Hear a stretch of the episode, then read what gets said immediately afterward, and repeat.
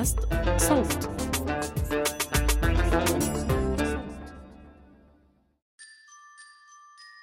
التفكير في اليوم التالي للحرب مرعب ولا نعرف متى سيكون مثل هذا اليوم نظرا للرخصة المفتوحة للقتل والممنوحة لدولة الاحتلال. لكن مصير أطفال غزة وهم يشكلون نصف عدد السكان تقريبا مخيف بعد توقف العدوان. كثر منهم فقدوا معيليهم. وأفرادا من أسرهم. لا بيوت يعودون إليها. لا مدارس. وإن وجدوا مدرسة فالكثير من المقاعد التي ستبقى فارغة. ستشكل عبئا نفسيا يوميا. يصعب تخطيه للهروب من ذاكرة الفقدان. في البيت أناس اختفى أثرهم. في الصف. في الملعب. ذاكرة الفقدان ستلاحقهم. هذا النص من مدونة المجلة التربوية الإلكترونية منهجيات. أنا لما رباح وهذا بودكاست قصص من فلسطين.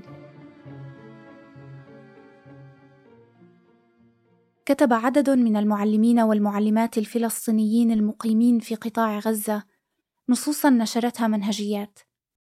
تمنينا لو كان بإمكانهم وإمكانهن قراءة النصوص بأنفسهم لكن ومع استمرار الحرب الإسرائيلية ضد قطاع غزة وانقطاع التيار الكهربائي والإنترنت صار من المستحيل أن يستطيعوا تسجيل النصوص وإرسالها.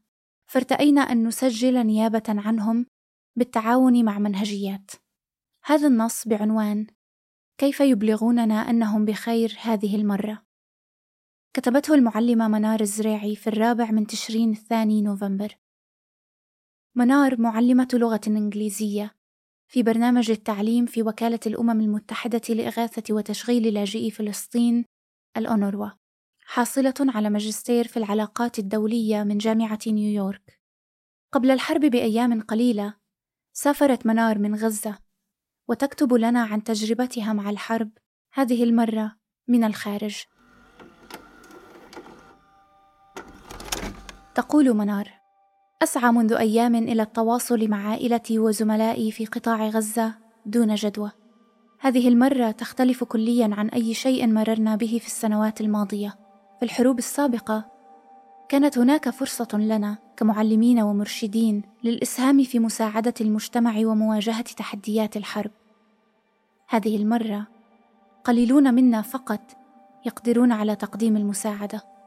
زملائي وزميلاتي المتطوعين في المدارس تلك التي تحولت إلى مراكز إيواء يخاطرون بحياتهم كل يوم أثناء أداء واجبهم الإنساني تاركين خلفهم عائلاتهم دون أن يكونوا قادرين على الاتصال للتحقق من سلامتهم. خلال العدوان الذي شنه الاحتلال الإسرائيلي على قطاع غزة في أيار مايو 2021 نجحنا في البقاء على تواصل مع طلابنا والاطمئنان عليهم. كما لو كانوا أفرادا من عائلتنا الممتدة. لم نرغب في التخلي عن طلابنا في الوقت الذي كان العالم يتخلى فيه عنهم. وعلى الرغم من التحديات الكبيرة والظروف الصعبة نظمنا يومها في المدرسة بعض الأنشطة للتأكد من سلامة طلابنا وعائلاتهم وأحبائهم وتقديم المساعدة إذا سنحت الفرصة. كانت شبكة الكهرباء وشبكات الاتصال والإنترنت غير مستقرة. ولكننا نجحنا في تنشيط قنوات الاتصال الإلكتروني ومشاركة تعليمات ونشرات توعوية مع الطلاب وعائلاتهم.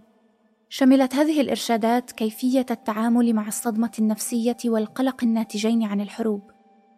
هذا بالفعل ما قامت به زميلاتي في المدرسة في بداية هذا العدوان قبل أن يتم قطع الكهرباء وشبكات الاتصال والإنترنت. في تلك المرة عملنا أيضا على تنفيذ أنشطة بسيطة بهدف الإسهام في إشغال وقت الأطفال ومساعدتهم في تقليل مستوى التوتر. على سبيل المثال قامت مرشدة المدرسة بتنفيذ نشاط أسمته أبلغني أنك بخير للتحقق من سلامة الطلاب.